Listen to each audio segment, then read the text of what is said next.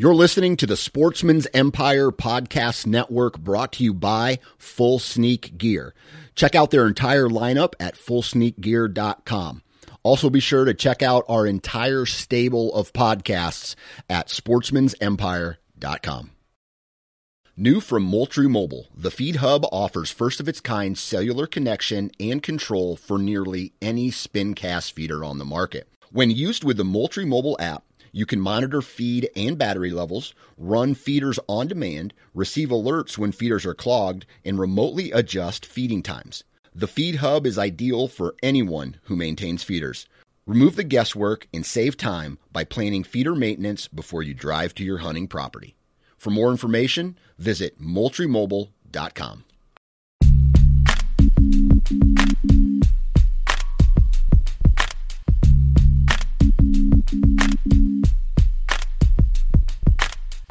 Welcome to the Nine Finger Chronicles podcast, brought to you by Exodus Trail Cameras, the number one podcast for bow hunting product information and hunting stories from across the nation. And now, here's your nine fingered host, Dan Johnson. Happy Hump Day, everybody, and welcome back to the Nine Finger Chronicles podcast. Just like the guy in the intro says, hopefully everybody's having a great week. We got another kick ass podcast today, and uh, today is our guest's third time. Uh, and we're going to be talking with Brent Gargas. And if you've been following the story with uh, Brent, it is the purchase of his property that him and his wife went through. Then they started managing it for deer, Brent did. And uh, today's episode is where he's at with the property management, the habitat improvement, the food plots, and uh, just an overall update from straight from the horse's mouth of a landowner of what it takes and how he is approaching the habitat improvement and land management on his on his piece of property. I asked him uh, a ton of questions about you know things he wishes he would have done different, things that are going just fine and his plans for the future.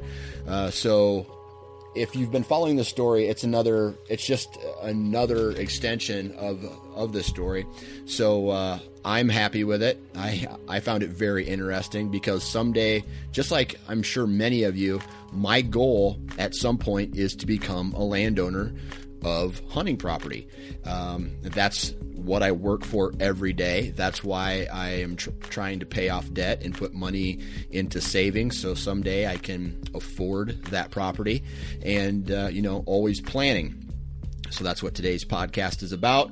Now, let's see here. I got to, if you can hear this paper, and you can probably hear my kids in the background screaming too, but, but, let's see. Today's commercial which partner are we going to talk about today? Oh, and it is Exodus Trail Cameras. Now, these guys have been a partner of the podcast from day one for the most part. And uh, I put out their Lift 2 cameras, oh, a couple months ago. And I went and checked them this last weekend. These pictures are crystal clear the nighttime pictures are badass. The daytime pictures are even better, and uh, it's a very very high quality camera. And just from just from the Lift One version that I have to the Lift Two, you can tell that these guys are dedicated to improving continuous improvement, right? Uh, and one thing that I noticed that first stepped out was their trigger speed got shorter. Um, I, I started getting heads instead of you know full body. So let's say I have a um, a set of three pictures because I set each each episode basically for to take three pictures and then it waits a minute and takes three more. Uh, and I have all these over mineral uh, stations, so I have a lot of pictures.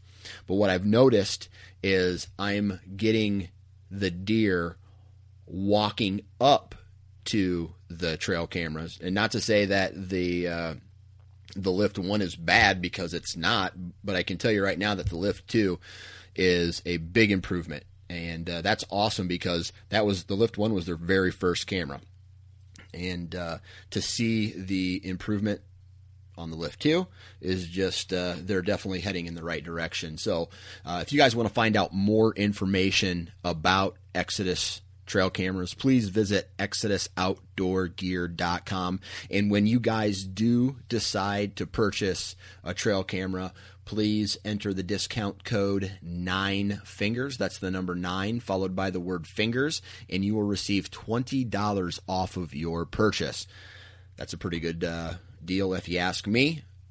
Be sure to check it out. And now, enough talking. Let's get into today's, I don't know, just a good old conversation about property podcast with returning guest Brent Gargas.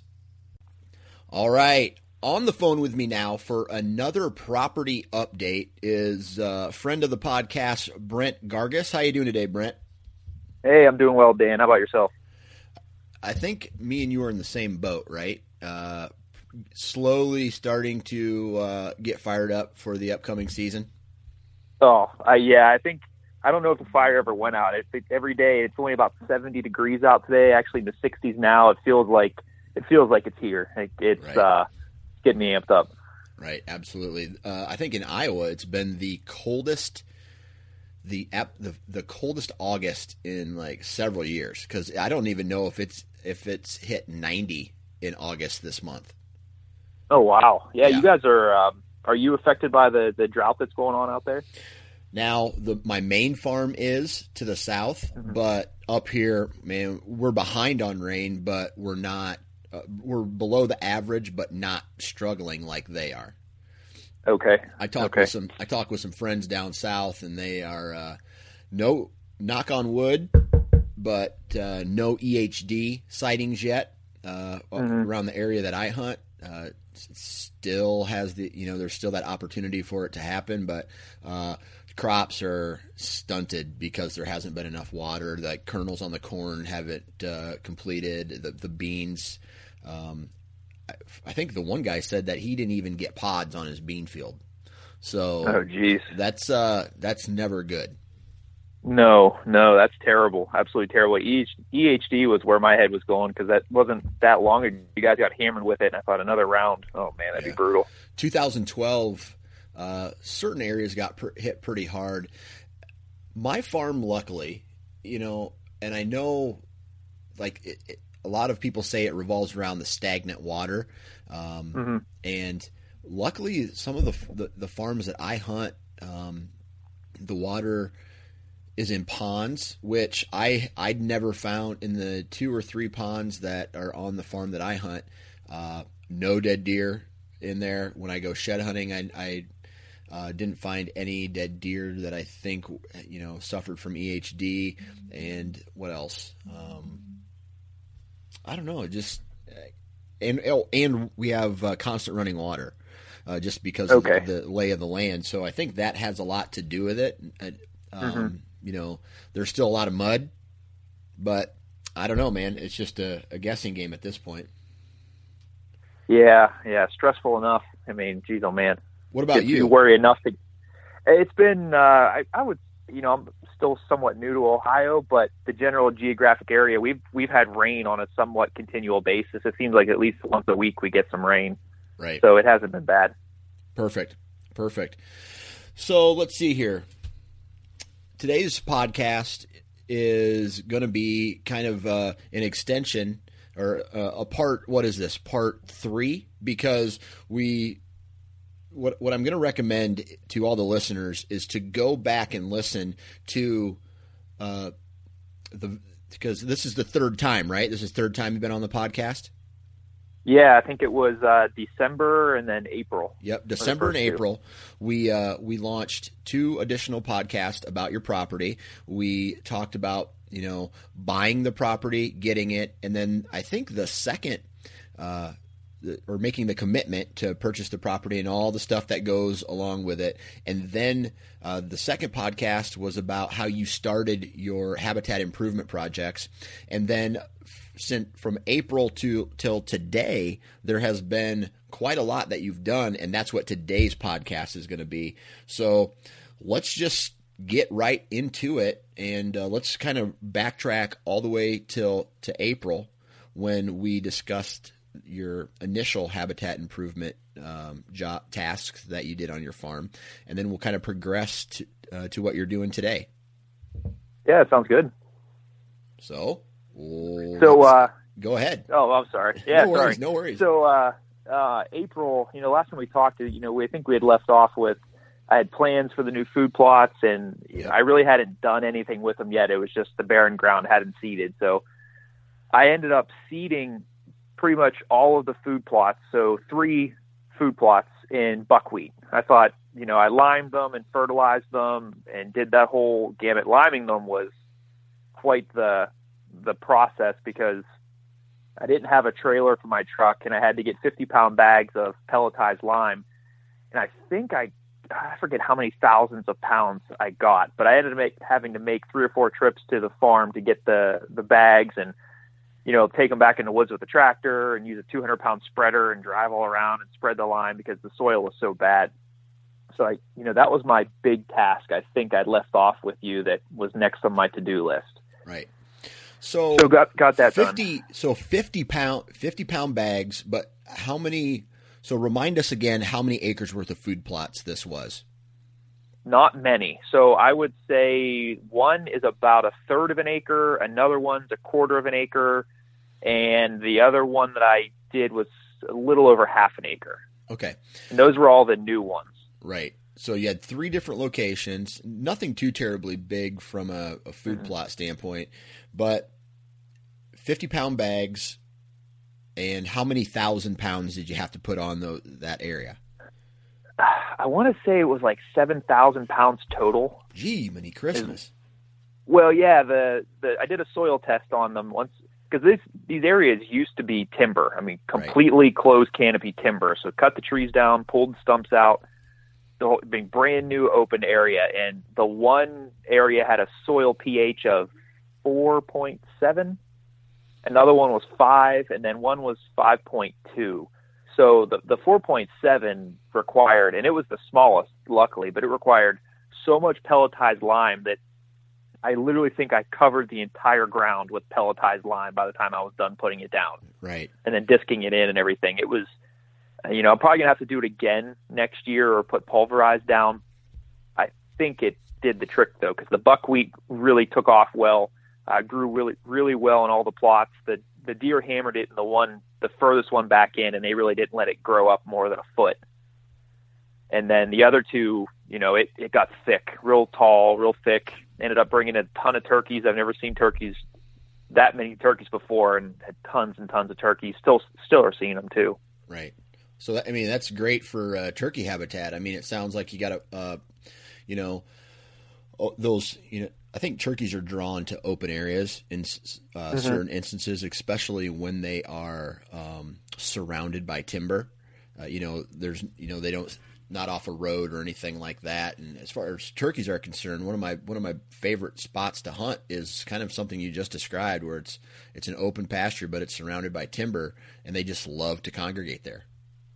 Yeah, I mean it. It the trail cameras are telling me that too. They're whenever that uh, buckwheat it grew and it matured, so it reseeded itself, and that really pulled them in because then those seeds fell off, and they, you know, they were eating them before I got, you know, killed it and got rid of it.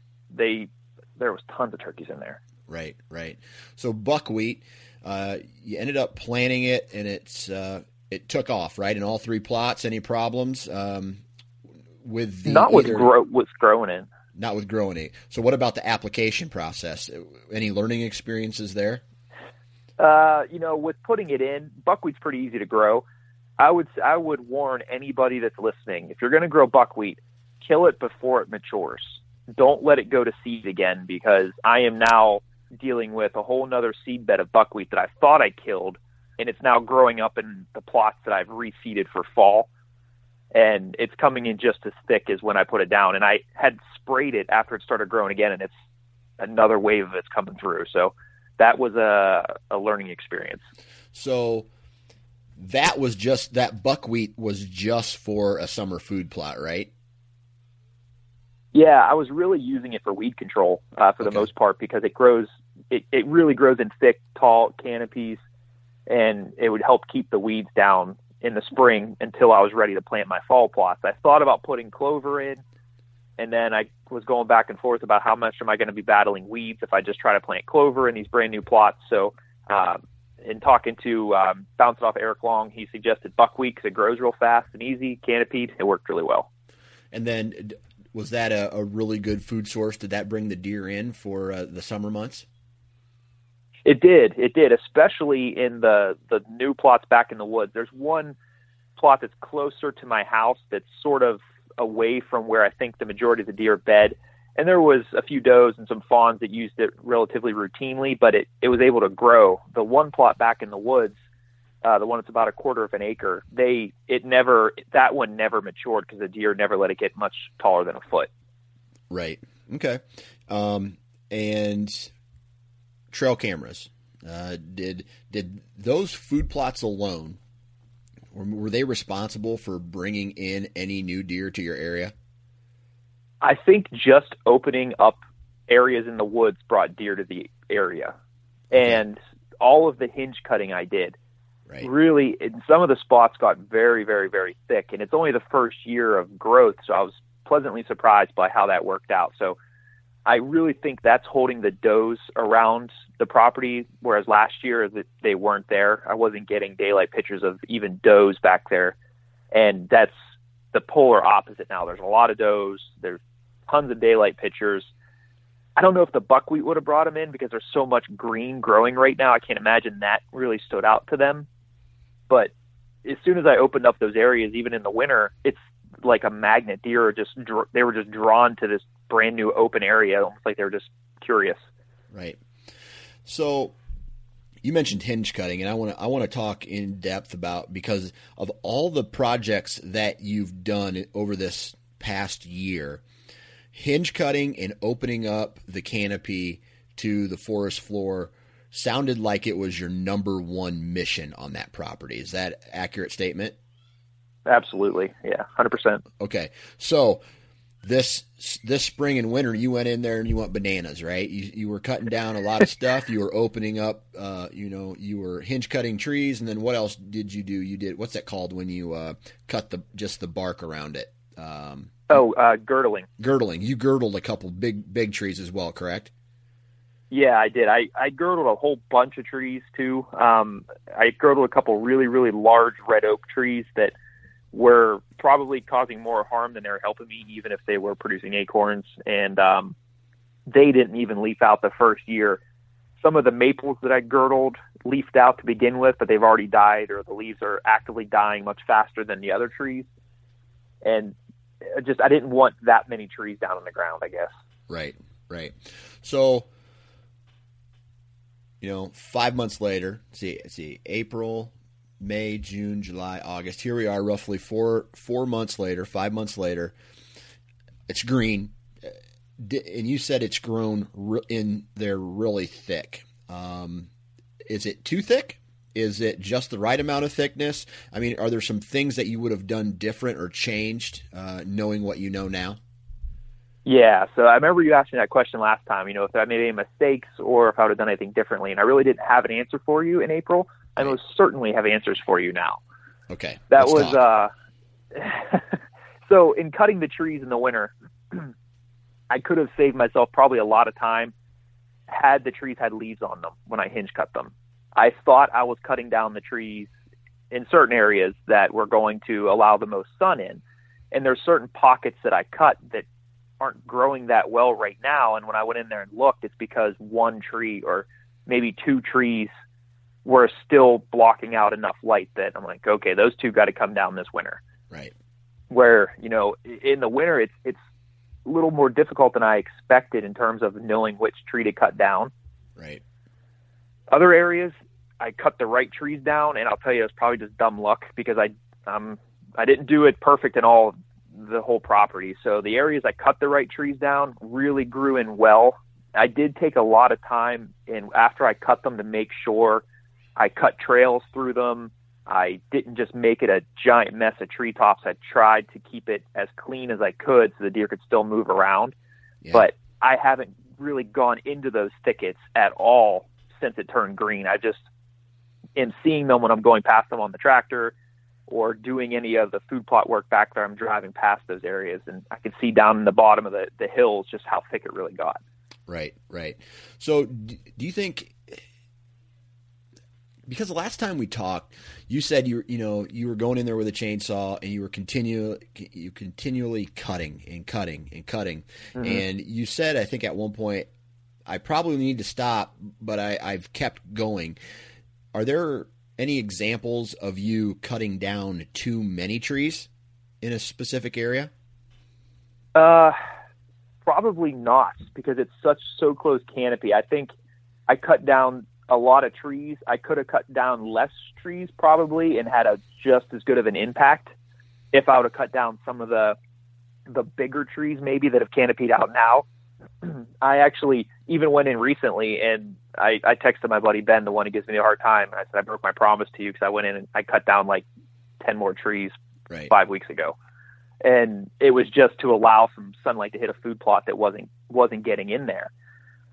I I don't know if I could overdo it back there. I, it was I don't know how to describe. A lot of the I'd say 10 inch, 8 to 10 inch diameter maple trees, just tons and tons and tons of those. And you have to cut down so many of them to let that light in. Right. So, okay, so the hinge cutting, right? You in the you know clearing out some of these big trees, the girdling. It's done its job. It's allowed the sunlight to get to the forest floor. Um, from a from a property standpoint, were you a- able to get any money out of some of these trees that you cut down? Uh, I cut down junk trees. Okay, uh, I did have a yeah, I had a forester come in and we went through the property rather extensively. Actually, I had two of them come in. We went through it pretty extensively, looked at all the trees, and the one gentleman who I really wanted to work with uh, didn't really have much to offer me at the time. So he pointed out the trees to me to leave alone. He yeah. kind of helped me along the way, of saying these are the trees you want to look for. You know, I I had no idea what the value of a tree really was. You know, if it grows up and it starts to to look like a slingshot, he said just cut those trees down and they're not going to be worth anything. Right. So I, I went through and just cut down all the the junk maples, soft maples, and I, I didn't touch one white oak. If anything, I, I'm hoping that I helped myself in the future get some money out of those trees. Right, right. So, were there any trees like oak trees that you maybe were big and wanted to cut down uh, to allow sunlight in, but you know, obviously deer eat acorns, so you decided, hey, let's leave them up for an alternate food source. Yeah, I was really hesitant to touch any of the white oaks. It, really was. I mean, they produced last year like crazy. I don't know this year if the crop people around me are saying they're seeing a lot of acorns. I haven't really noticed that many back there but I, I didn't want to touch any of the white oaks for one, the food source, and then investment wise down the road. If I can harvest some of those trees and make back some of the money that I just put into lime and everything else I've done back there, I'd be happy with that. At least break even on it, huh? Yeah, that's what I'm trying to tell my wife. ask me no questions, I tell you no lies, right? exactly. don't ask me the, the, don't ask me too many questions. That's all. that's right. Okay, so you, overall, how like how from from the letting sunlight onto the forest floor, overall, how well do you think? I mean that that work has that allowed more deer to start bedding in there? I mean, has it done its job?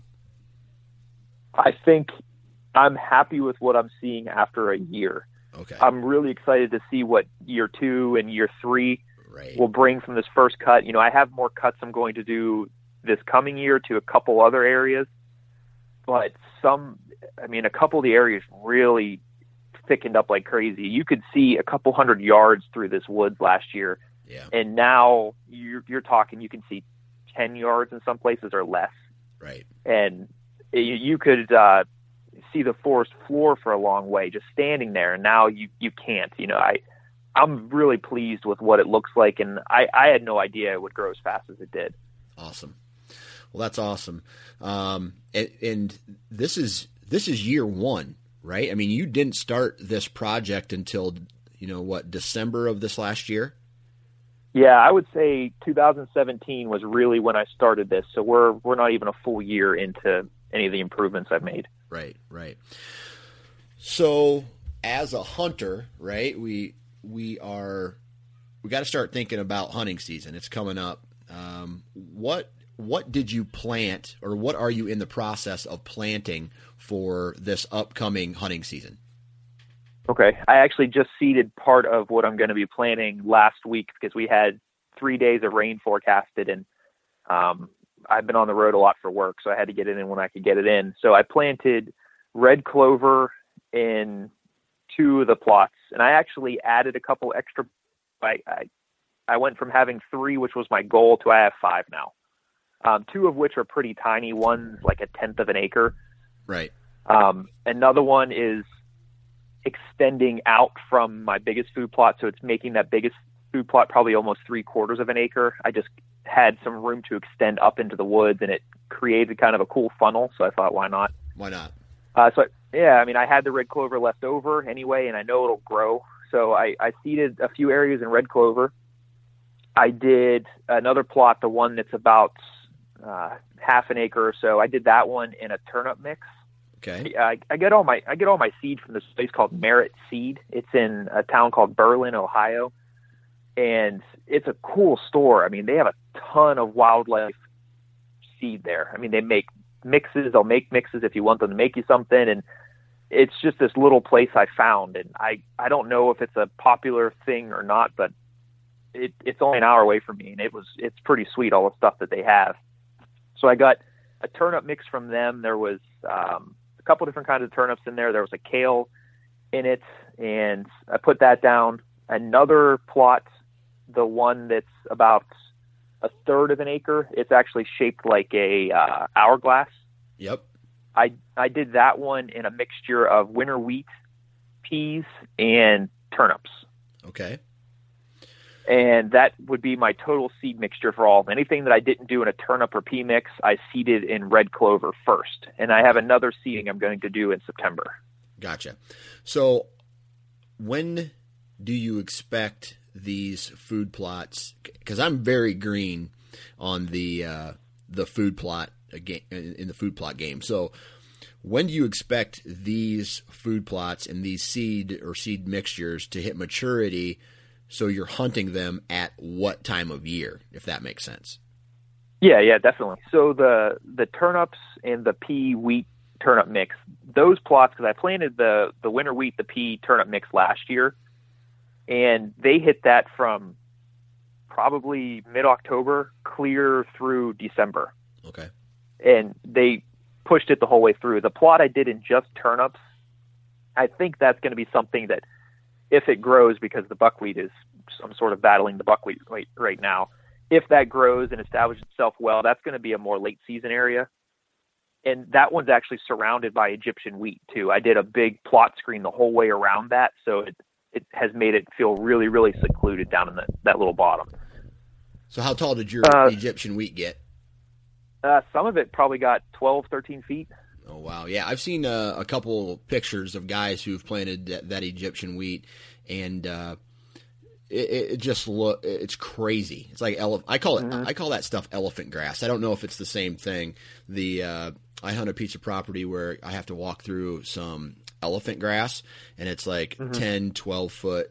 Uh, 12 foot where I think what happens is the when the farmer fertilizes it uh, it comes around and fertilizes it makes a big bend to go back up on an adjacent finger and that fertilizer hits CRP with some kind of grass and, and when it comes to maturity it blooms in these almost like feathers uh, on top Oh, that's of it cool. and so I don't know if that's Egyptian wheat or what the hell it is, but it's really tall, it's really thick, and uh, it's awesome to walk up next to. So, you know, nothing can see you. That's you know in the field for maybe let's say like a morning hunt. Yeah, absolutely, absolutely. And this will provide me some cover too if I if I do drop a blind in that Egyptian wheat. Like my plan is for late season, it'll be easy to bury it right in that and actually sneak in from behind it because the deer are not going to be coming from that direction. So Right. it that grew pretty easy too. I just after it germinated, I hit it with some urea and it just blew up. I mean, it, it's huge. What's your I'm not quite sure what I'm going to do with it. Uh, it's pretty pure pure nitrogen. Okay, so that's like a fertilizer then. Yeah, yeah, yeah. Okay, Yeah. You know how they say you see a bag and it says 19, 19, 19 or triple 10 or the different numbers that are on those fertilizer bags. Yeah. This will just say 40. This will just say 4600. 4600. Okay. Yeah. Yeah. That's the stuff I used. And it, you know, I, I read online to hit it about six weeks after it germinates. I did that and it seemed to work well enough. Nice. So, like, f- for me, I'm getting the like a lot of a lot of research, a lot of time spent educating yourself on how to do the process, and then also doing this food plot process.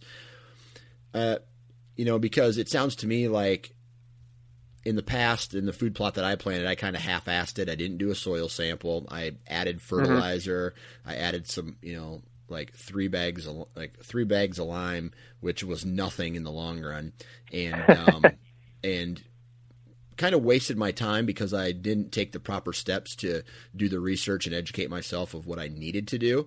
Um, how much time would you say you spent on this property, not behind a chainsaw, but in front of a computer or like nose in a, a book or magazine, educating yourself on what you should do before you actually do it? Oh boy, um, jeez, ah, almost every day. I am still to this point, if if not every day, five days a week, I'm reading something or looking something up, whether it's even just shopping for seed online and finding a mixture that I like, and then researching the the seeds that are in that mixture and seeing, you know, will, will they do well? Because the soil's still pretty poor out here. Will they do well in somewhat poor soil? And I I can't even put a number to that. I would say way more than I'm willing to. To uh, my wife will listen to this, so way more than I'm willing to say. a lot, a lot of time. Yeah, now a lot of time. I have to ask, right? And and time, you know, there's not really any cost on time because it's your time. Mm-hmm. You're doing it. But there is cost on seed, there's cost on lime, there's cost on fertilizer, and there's cost on let's even just say tractor gas. How mm-hmm. much money do you think you've spent on just these food plots on your property this year? And what's what do they total like a total of under 3 acres? Oh, I'd say it's about an acre total. An, okay. one acre. Oh, okay, a one acre total. So yeah, I'd say in what I created. Yeah. Right. Um, let's see. The seed this year was I bought cheap stuff, rye, clover, and all that. So I probably spent a hundred bucks, hundred and twenty bucks on seed. I think I spent six hundred and fifty on lime. So that's seven twenty. I'd say twelve to fifteen hundred bucks is what I spent, and I'm adding in tractor gas and things like that on right. these plots. And and the new seed that you've already planted, right? Yeah, yeah, and the okay. new seed that I already planted. So fifteen hundred bucks, and I guess I could I can understand that, and that's but the thing is that's for one acre. Just imagine some of these guys who have like uh, hundreds or let's say like 50 acres worth of food plots over several properties. I mean, just like just imagine the food plots that the Drurys are planning, or Lee Lakosky is mm-hmm. planning, or um, some of the guys like the Lindsays. Like the, these guys are probably spending 20k a year in food plots. So to put it into perspective, one of my one of my friends, um, he's probably one of the most intelligent people when it comes to gaining hunting access, and he's befriended this group of farmers. So he's he's my age. He's 32 years old and he is good friends with this group of guys who are like 70. And I used to give him crap. I used to give him all the crap in the world for it. But he now has access to like a thousand acres to himself because he helps them on their farm and everything else. This one guy has an 80 acre just a hayfield, and he had to lime it this year. He spent twenty thousand dollars in lime for on, an 80 on 20, acre field on 80 acres. Woo. Yep. Now he'll make money back off the hay, but right. the investment in the lime itself, and that's just a hayfield, right, is was about twenty thousand dollars. So yeah, these guys who are planting things like corn and beans and all this other stuff now, you know, they can rotate them and it'll help the soil, but you're still going to have to put lime in every once in a while. I yep. I couldn't even I couldn't make peace with that cost. Like it's not. I will say the only time I'll ever say that it's not worth it would be when you get to that degree because I I can't. That's so much money. Right. right. You have to you have to be making at some point income off of your property at some point. Like for you, mm-hmm. I mean, you're not going to have cattle. You're not going to raise, you know, you're not going to raise horses. I mean, you're not going to bale your food plots and sell them. You know, you might right. get some, you might get some timber off the uh, off the property. And I guess that's a, a kind of a, another good question. Do you have any other methods to creating income off your property to to either you know like lessen the the ratio, the plus minus ratio? Uh, we have a gas line that runs through it. Now I don't make income off of the gas, but my house is tied into it, so I don't pay for pretty much gas. I think my gas bill last year was like a hundred bucks for the whole year. For the whole year, that's for the whole year. That's kind of worth it. Yeah, so you know there's definitely savings there because our house is heated with gas. I mean, pretty much everything here is gas, and at the time there was actually two houses tied in to the gas line, pulling off a one meter. Um, and since we've taken the other house off of the line, so now this year will actually just be our house. So you could probably say my gas bill will be fifty dollars for the entire year. That's good. So uh, it, that helps. You know, it helps ease the pain because I'm I'm a very cheap individual, and as much as I love deer hunting and I, I love this process, it's still buying lime was still a cringe. You know, I I just I, I don't like to spend the money if I don't have to spend the money. Absolutely, absolutely. So now let's talk. I mean, you've got the deer, you got the seed in, or you're going to have the seed in in September. Um, mm-hmm. When does it, you're in Ohio, right? Yeah. Right. When does the Ohio season start? I think it's September 30th. It's the last Saturday. It's actually later this year than it started the last couple years from what I've been reading. So yeah, September 30th is the date. All right. So you're doing all this work. This work on the farm equals some form of pressure. Are the deer still coming around and hanging around your property even with you doing all this extra work or or have you noticed that you're continually bumping them off? And what what I'm trying to get at is when are you going to lay off your property? Yeah, I've been laying. Or are you even going to do there. it? No, I, I'm consciously thinking about it. But the one change I did this year from last year is I have this year I have never gone back into my property without being on my tractor.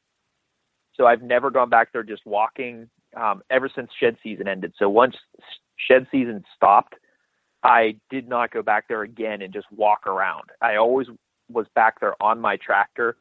Um, if I was doing anything on my work wise, I would leave my tractor running. Um, and just through my trail cameras, I noticed that the the deer don't seem to be as spooked by that. I'll be back there working, and in, a couple hours later, still in the daylight, deer will still be coming through. Right. Yeah, that makes a lot. That makes a lot of sense. Um, this year, for me, I've been driving to as many trail cameras as, as, I possibly can, and then when I get to the location and to get out and check them, I leave my truck running. Um, yep. I I think in the past I used to park on a road or on a drive, walk up to them, and I think I was doing more harm that way than actually driving right up to them and checking them that way. Yeah, I, I even see it in turkeys. I have been driving back there because there's a trail system, like an old two track trail that runs from my house and it weaves through the center of my property clear to the very back side of the property. Right. So I use that to get, and all the food plots are very close to that, that I can get off of the trail to the food plot on the tractor. So I, I really have no reason to drive around. And in driving around, I drove past a, a whole flock of jakes and a couple of longbeards that were probably 40 yards away from me in the tractor, and they never, they just looked at me as I drove past. They didn't even run. Right, right. So it, yeah, I think it worked. I think it helps anyway. I'm, I'm not sure. So when are you going to stop? I mean, are you going to hunt October at all, or are you just kind of going to kind of wait to see what shows up, or, or do you already have deer on trail camera that are sparking your interest? So I, the last thing I'm going to do back there is is seed the plots with um, winter rye. I have winter rye. I'm going to hit all the plots with the last time. That'll be right around uh, the first week of September.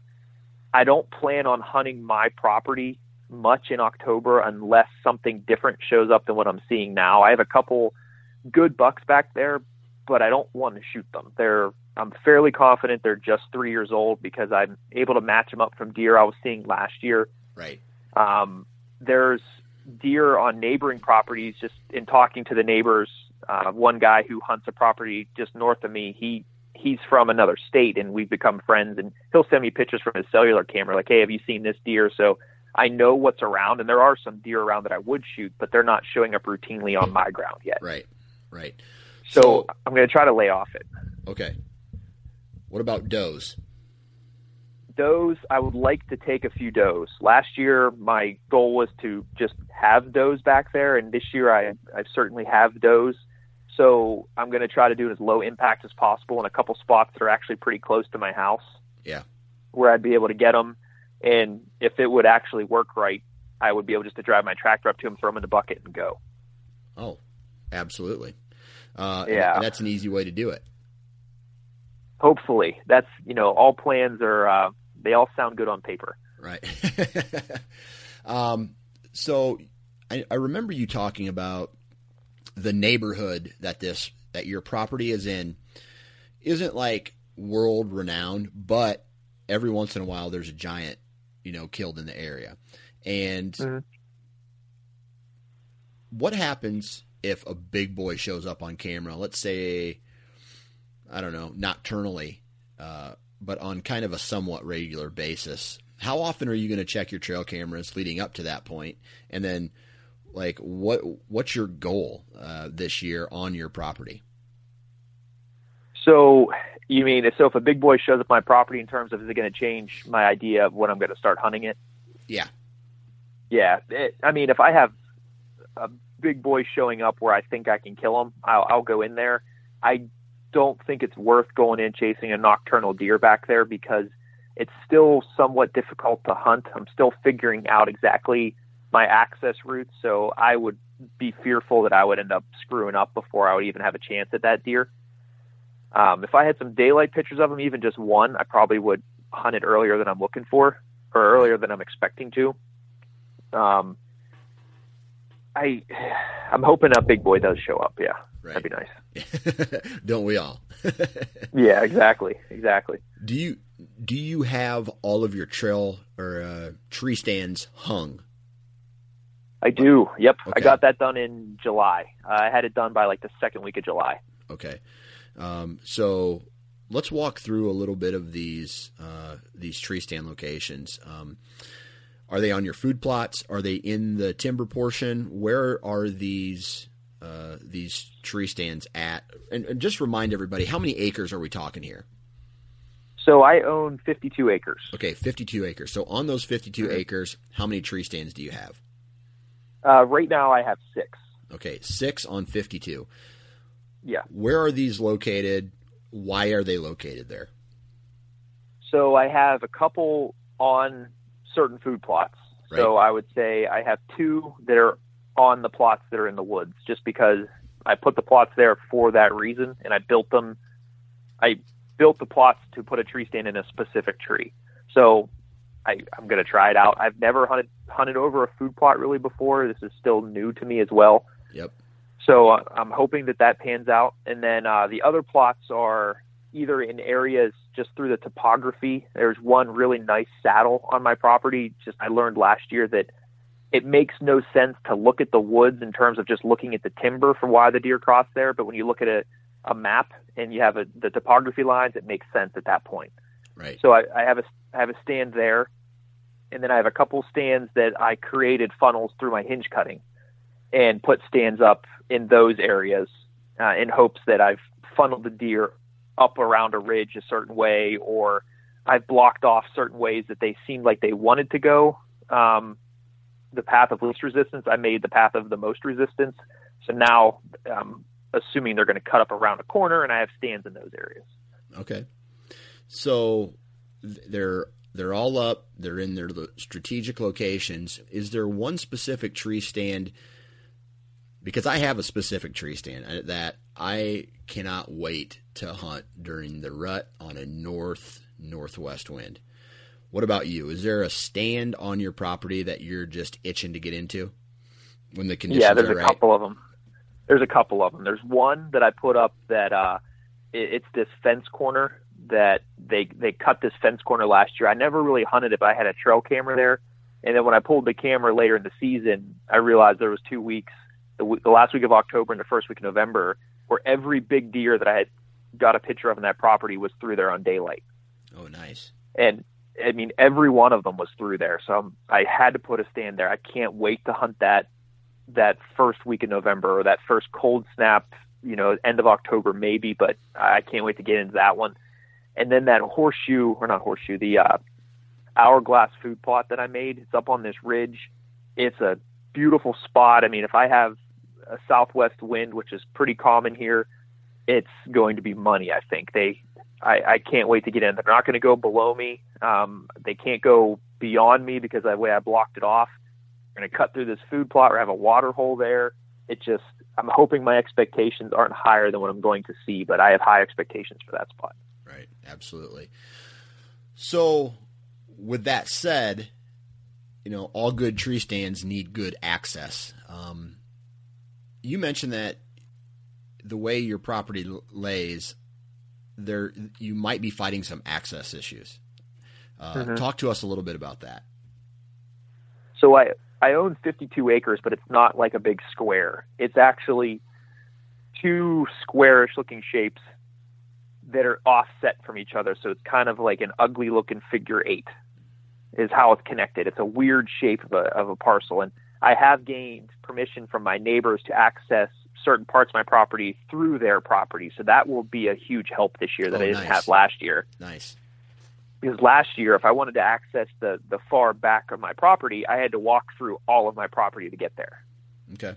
And it didn't, I, I don't know if it caused me any problems, but it certainly couldn't have helped me. So I can get to certain parts of my property now by either hopping a fence and walking through a cattle pasture on one side or parking and walking up a two track from the other side. Okay. And it should leave my property totally alone.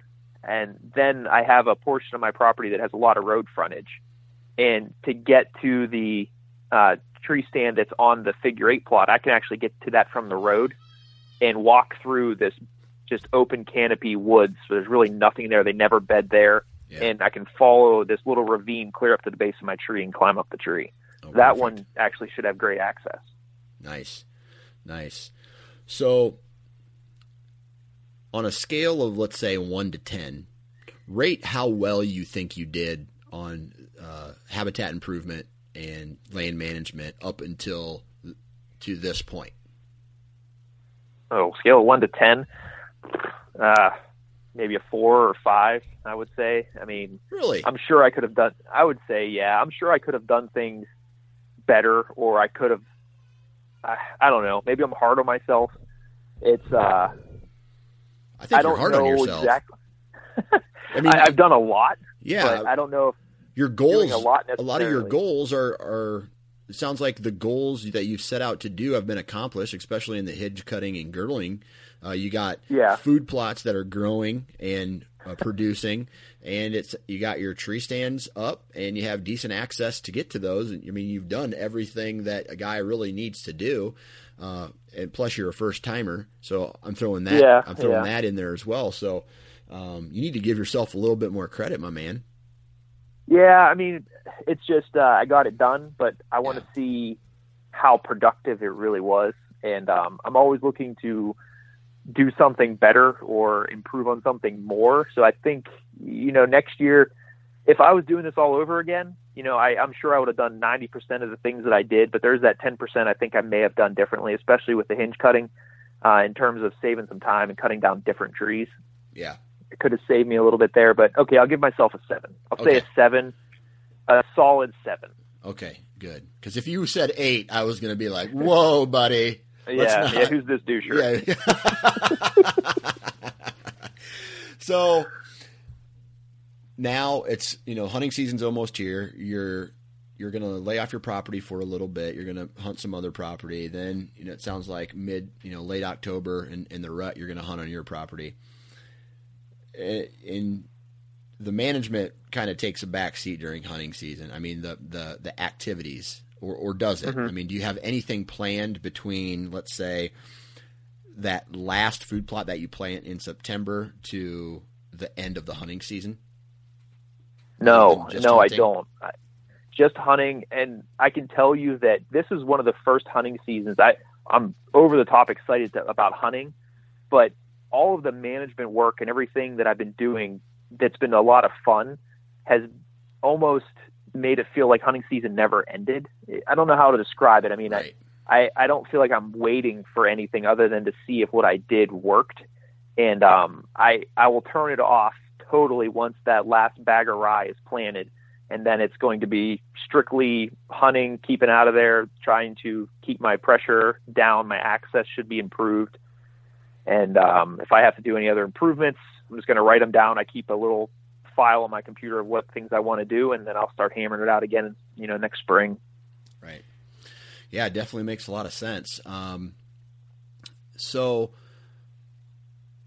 I know the way you think, right? You're just like a majority of us. You're always you're you're planning for the future, but you're also thinking about the future too. So mm-hmm. after this year stops, have you already put in thought about what the next step on your property is as far as uh, habitat improvement is concerned?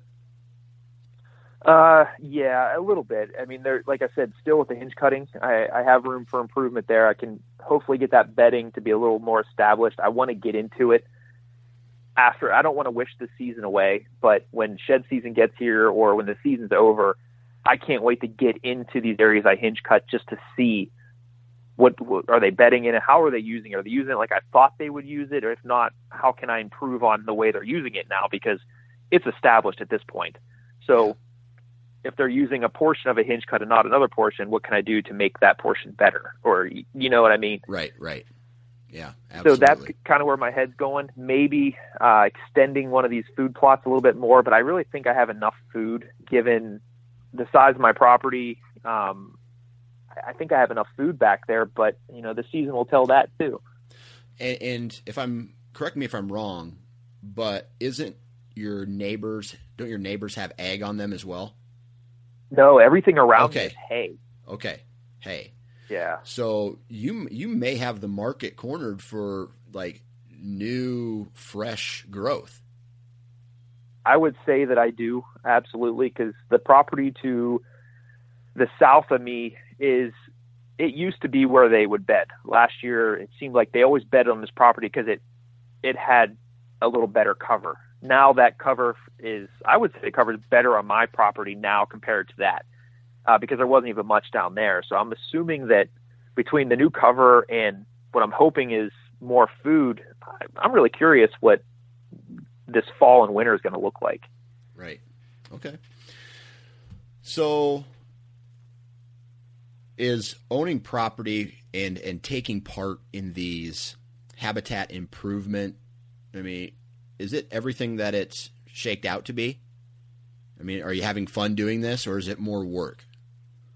Um, I can tell you that it is more fun than I thought it would be. Okay. Um, it's it really is, and I wanted this for so long. You know, as long as I can remember, and just like any other guy that is a hunter says, they want land, and doing all these habitat improvements. I I spent a lot of time, energy, and blood back there, and it's um, never once that I feel like, man, I'm just too tired to go do it today. Right, right. You know, I couldn't wait to get out there. It's it is a ton of fun. Right. So this is a crazy question, and, and I do hope that your wife is not listening at this point. But has the thought popped into your head, even if it's just a little far off thought, about adding on property to your piece that you already have or purchasing a new piece somewhere somewhere else? So it's funny you should ask that, Dan. No um, shit. Um, yeah. No shit. Oh my god. so there's uh, my my wife actually is on board for for that. Um, again, for I probably painted the picture that I'm kind of a nerd. You yep. know, whether no matter what I'm doing, I tend to dive into it 200% to figure out as much as I can about it. And there's another chunk of property that's touching mine. That's actually it's not for sale or anything currently, but it's landlocked, and um, we are looking at you know getting enough starting that process over again. We actually started again last winter of of the same way of putting money away for a down payment to be able to try to buy that piece. And if we can't buy that piece, then we're going to look for another piece of property that we can actually get some investment money off of, whether it's tillable ground or, or something. So um, she's on board 100% because, and I'll tell you why, this is going to be crazy. If we buy that other chunk of property, we're going to get goats. And all she wants is goats. Dude, I want goats. She wants goats. We have chickens and rabbits right now, and she's in heaven um, taking care of those things. But yeah, if we buy that other, it's about 38 acres actually that's touching my property. If we can buy that, then you know part of it we can fence in and get, and get some goats. So she is gung ho. Oh well, that's pretty awesome. Uh, and you can hunt on that too. Absolutely, and it would be very nice to hunt on. Absolutely, my man. I'm jealous of you. I'll put it that way. I like.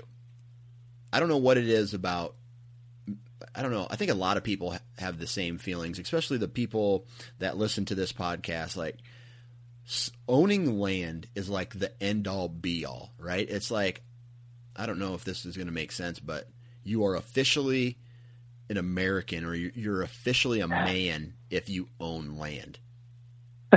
What's that uh, Whitetail Property slogan? Something land the uh, something American dream or yeah. something like that. They say. Yeah, yeah. I I believe it. I agree with you.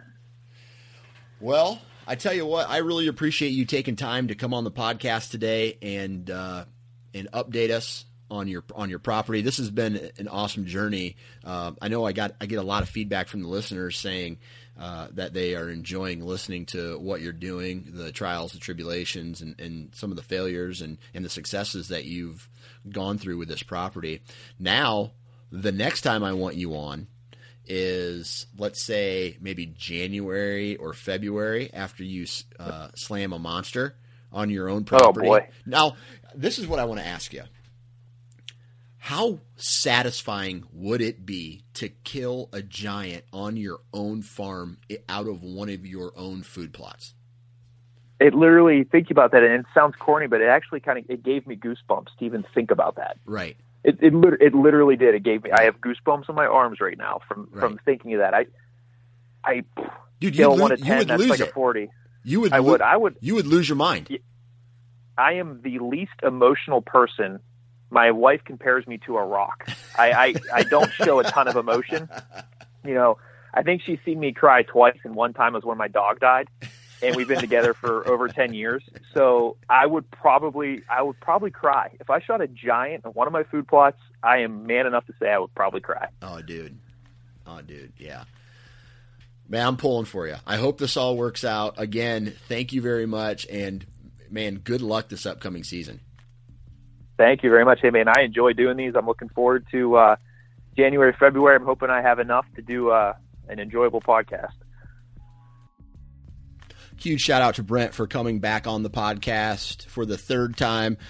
I there are a lot of stories that I like to follow, especially the more I talk to you guys. You guys are sending me pictures. You guys are sending me, uh, you know, hey, I, guess what, man? I, I, I got access to this property and check out this trail camera pic. I hope, I, I just hope everybody has a successful season.